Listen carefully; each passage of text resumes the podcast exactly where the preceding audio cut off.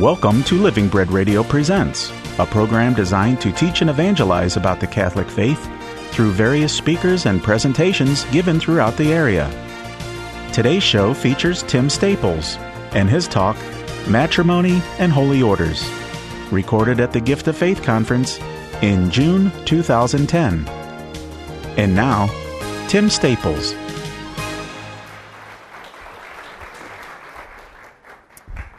Thank you very much. And let's begin with prayer in the name of the Father, and of the Son, and of the Holy Spirit.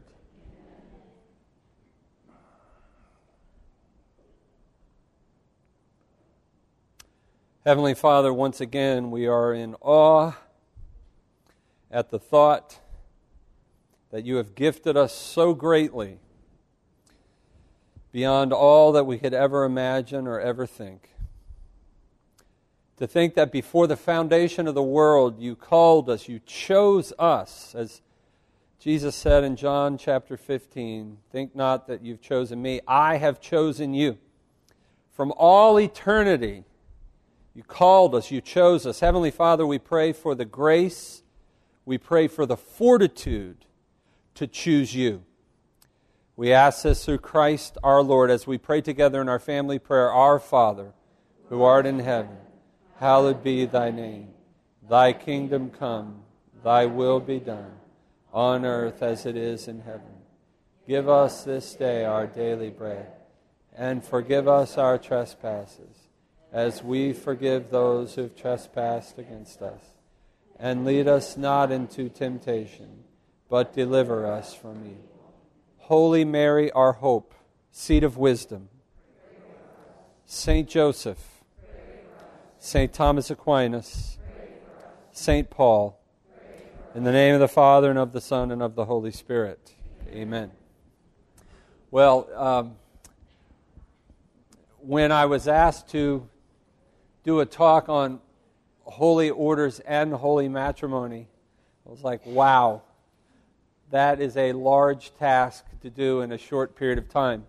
There's lots of different ways we could do it but I thought that I would do it perhaps in a little different way than maybe you would expect. I want to talk less about theory and more about practicality concerning these two great sacraments. And this is how we're going to do it. I'm going to use um, what I was taught by a little Franciscan nun by the name of Sister Paula Jean when I was at Mount St. Mary's. If Father Mancini was here, he may he would probably know who I'm talking about. I'm sure Father Trigilio. What are they doing? Hearing confession still? Yeah, those holy priests.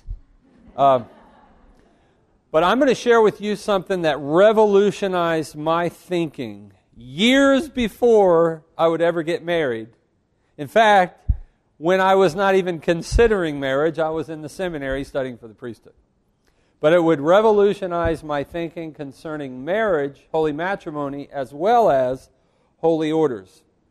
And it's rooted in, as I said, Sister Paula Jean was a little was a moral uh, theology professor at Mount St. Mary's, and absolutely brilliant. But she approached things very much from the perspective of the great Franciscans, uh, Saint Bonaventure in in particular.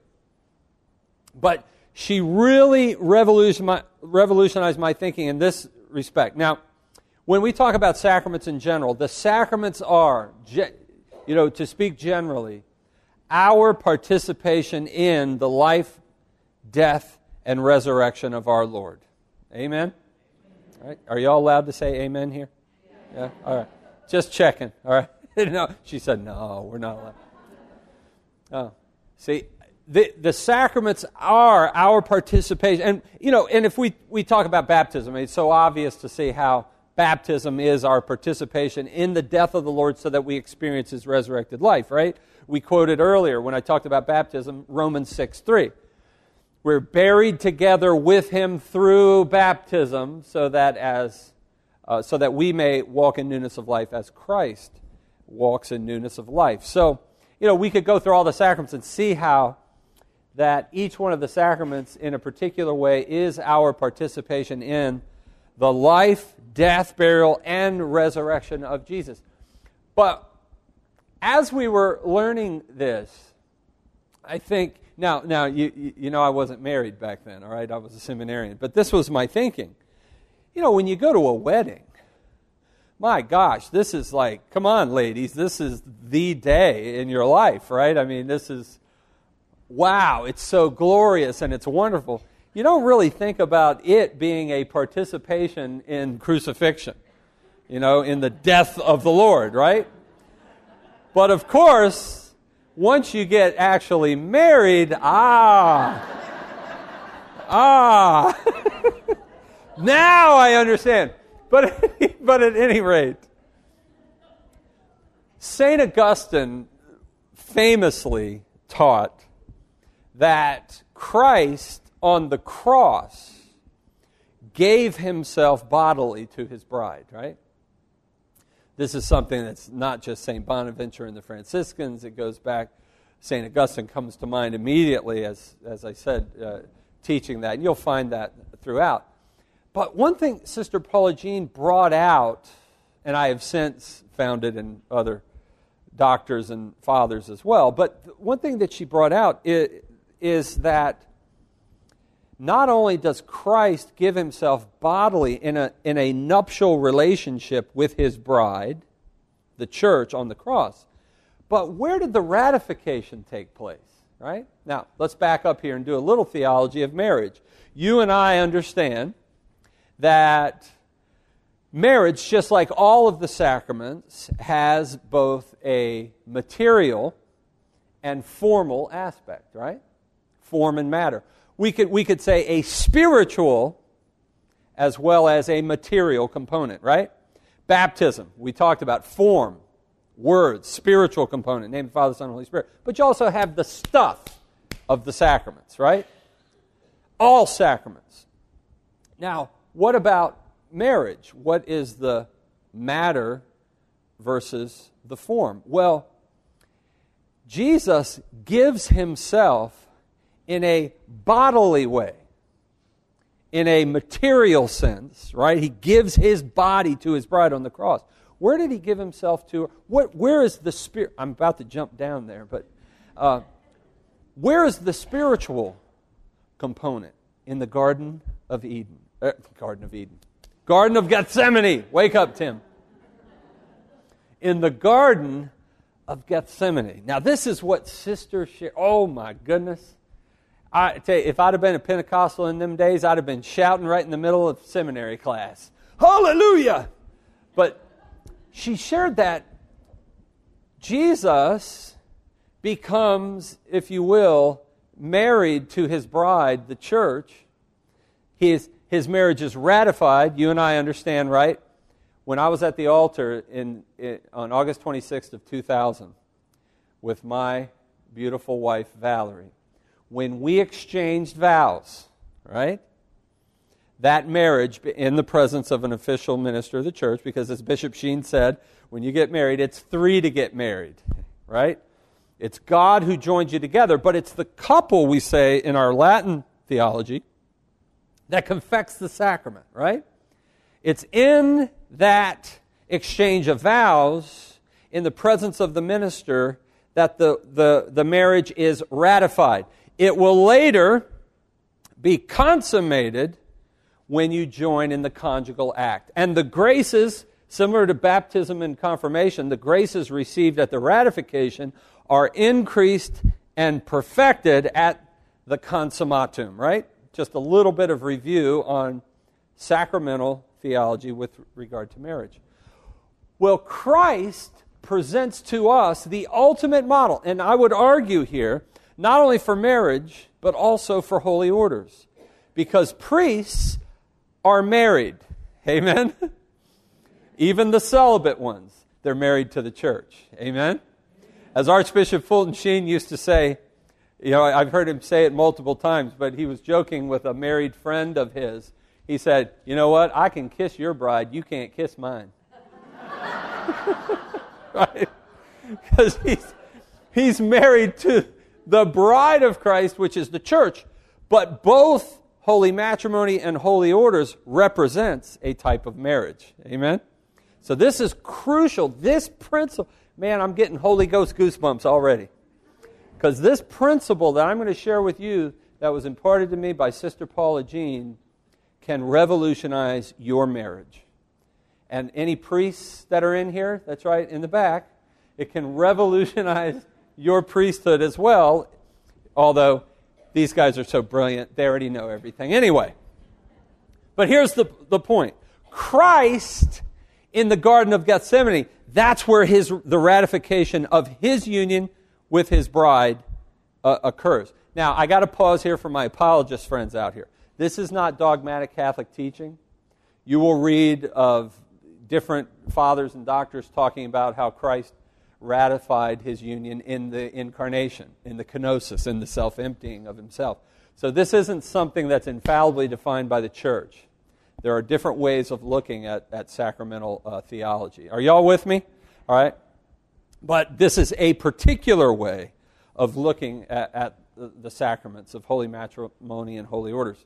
Now, Christ, let go with me, y'all, and get ready to Mark chapter 14, verse 36. We're going to go to the Garden of Gethsemane. You all know the story. Jesus says the first Mass. He walks out into the Garden of Gethsemane. He collapses in absolute agony. The agony in the garden. And in the, this incredible prayer that we can only imagine we can only attempt to imagine the agony that Christ was in. He prays in Mark 14, 36 Father, if it be possible, let this cup pass from me. Nevertheless, not my will, but thy will be done.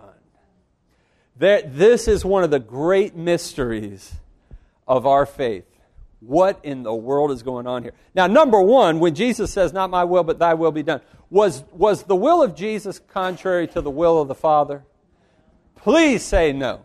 yes, that's right. That would be impossible by virtue of the hypostatic union. It's impossible for Christ's will to be contrary to the Father's, even his human will. It's impossible. See, Mary can't say that. Nobody can say that other than Christ because of the hypostatic union. Christ already had the beatific vision from the moment of his conception. Think about that one for a while. But at any rate, the point is that no, his will was not contrary to the Father's ever at any point. However, Christ was there in the Garden of Gethsemane experiencing to the fullest extent his humanity. He was fully man. Amen? And as such, oh Lord, y'all get ready. This is good. Now, by the way, some of you might have been bothered by what I say. What do you mean it wasn't impossible for Mary? No, we make a radical distinction between Christ and Mary. Christ's will was directed toward the good at all times. Mary's was not. Mary never sinned, but hers was a negative gift, not a positive gift. In other words, God preserved her free from all sin. Christ positively, in every action, in fact, in the gospel, uh, Jesus says his will is always and only to do the Father's will. It's only Jesus every single. Look at it this way. In John 5 19, he says, The Son can do nothing except that which he sees the Father do. Is anybody else getting excited about this or just me? what he sees. Notice Jesus didn't have faith, he had knowledge. Amen? Did you know that? Jesus did not have faith, he had knowledge. That's why in John 11, when, remember when Lazarus had died? And Jesus goes to pray. He says, Father, I know you hear me always, but I'm praying so that these might believe. Amen? Jesus had knowledge, they had faith. That's an important point to remember. I just somebody might have needed to hear that, all right? But let's get back over here to the garden. Christ, however, was fully man, fully God, 100%, 100%. Remember, he can be 200% because he's God. He can do that fully God, fully man. And as man, now this is going to be real important for marriage here, just in a minute, all right? As man, he did not wake up in the morning of Good Friday and say, Oh, I can't wait. Bring on the nails. Bring on the nails, right? hurry up, hurry up. No, why? Because you and I know, in fact, the, the basis of our moral theology is, is, we have five natural inclinations. One of those natural inclinations, that's the root of, of all of our moral theology, is a natural uh, inclination towards self preservation. That's a good thing. Amen? I mean, that's the thing that says, fire over here. I think I'm going to go this way. Right? you show me somebody that says, fire, good. And I'm going to tell you somebody you need to restrain. All right? Jesus had the gift of self preservation just as we do. And so Christ prayed really and truly as one who is fully human Father, if it be possible, it is not my desire. It's not on the first thing on my to do list to have nails through my hands and feet. If it be possible, let this cup pass. Nevertheless, not my will, but thy will be done. At that moment, Christ had to transcend his human nature. He had to transcend it in the sense that even a perfect human nature doesn't want to do that. Amen? But by grace. How many of you know Jesus needed grace? in his humanity. Raise your hand real high. Amen. If you're afraid to, go ahead. He did. Jesus, in his humanity, needed grace to empower him to transcend even a perfect human nature. You say, Give me Bible verses. Well, here's one. Remember in Luke chapter 2, verses 51 and 52, at the finding in the temple? Remember when Mama finds Jesus after three days looking for him? Can any moms uh, kind of, uh, yeah. Three days, and what does she say?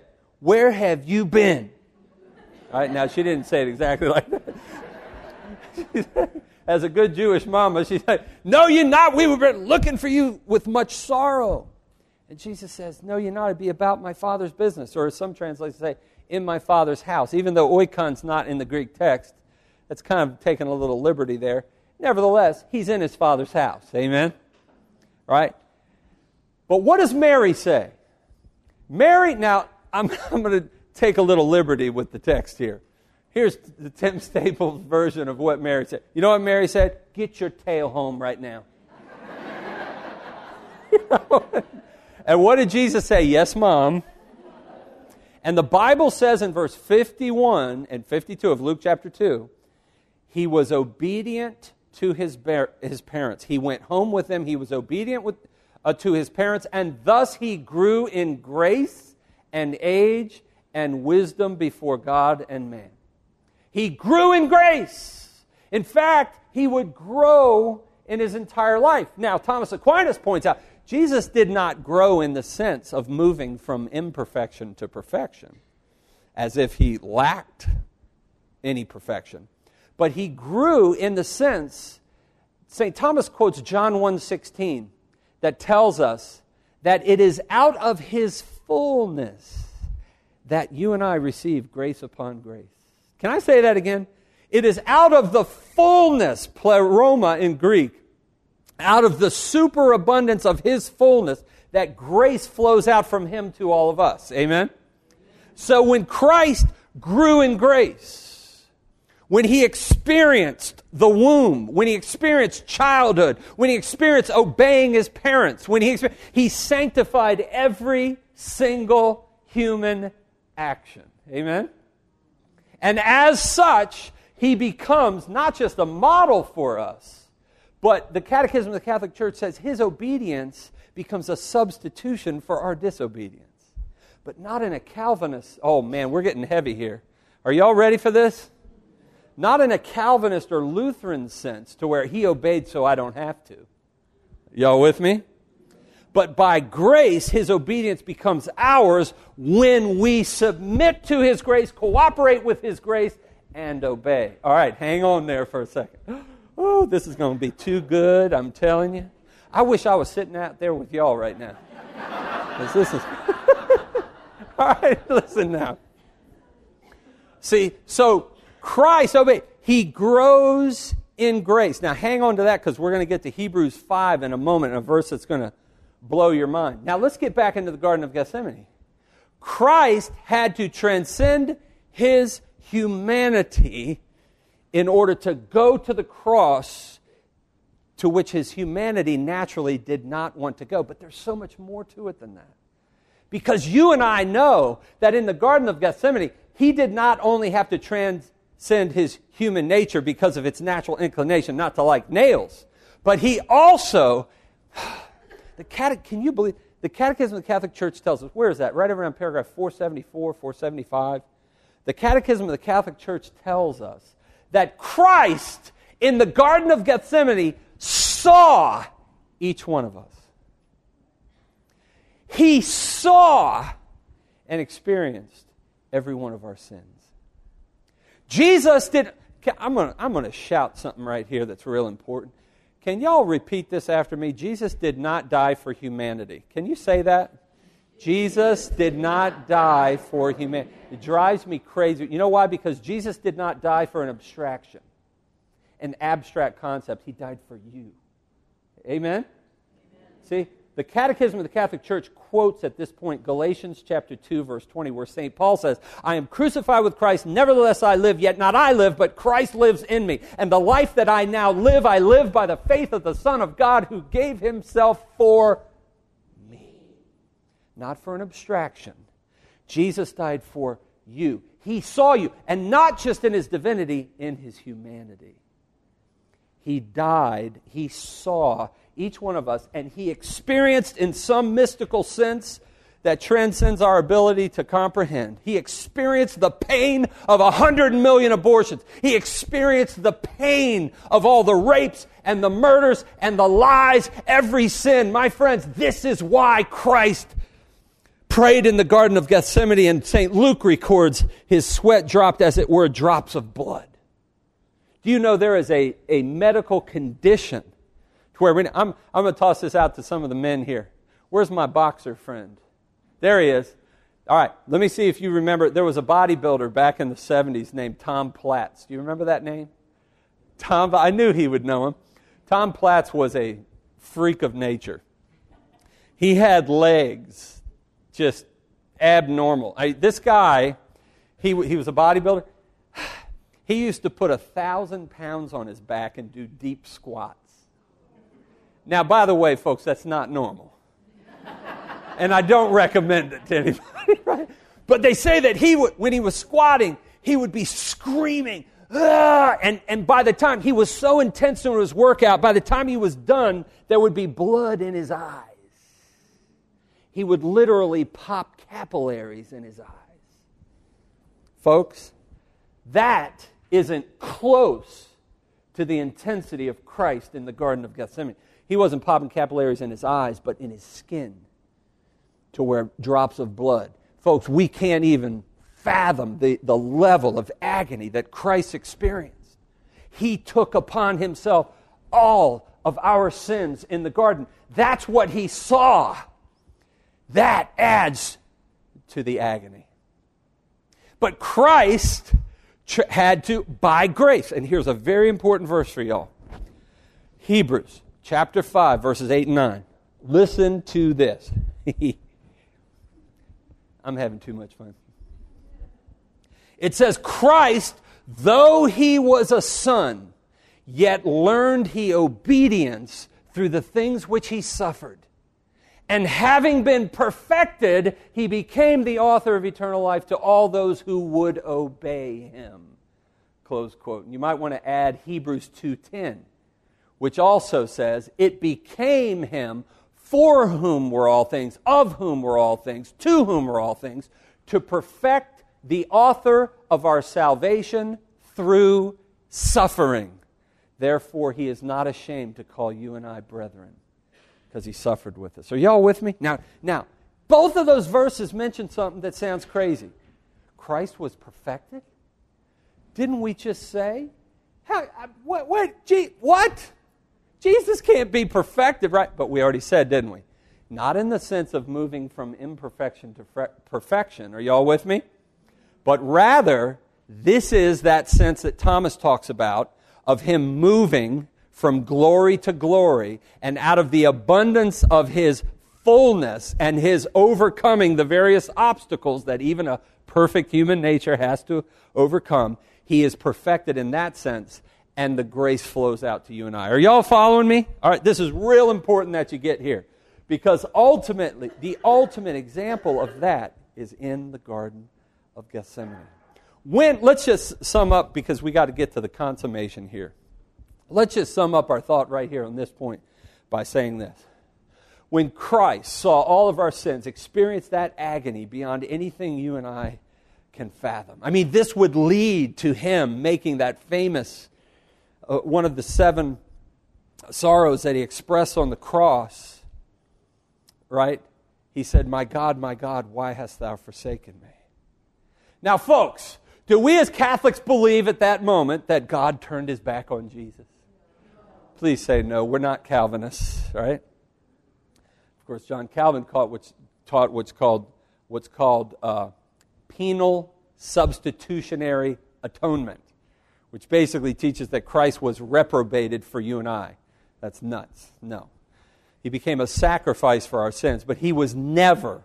You read guys like Jonathan Edwards, you know, they said God the Father looked at the Son in utter disgust and hatred, and oh, Lord have mercy.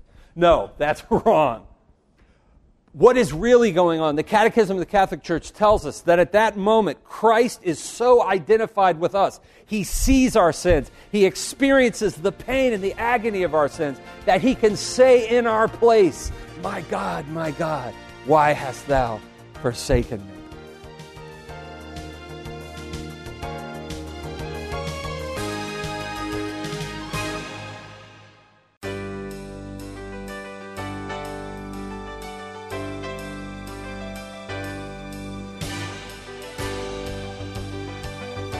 We hope that you've enjoyed this production of Living Bread Radio Presents. For a copy of this program on compact disc, call 330 966 2903 or send an email to orders at livingbreadradio.com and reference the program broadcast date. This has been a production of Living Bread Radio in Canton, Ohio. Join us again next week at the same time for more Living Bread Radio Presents.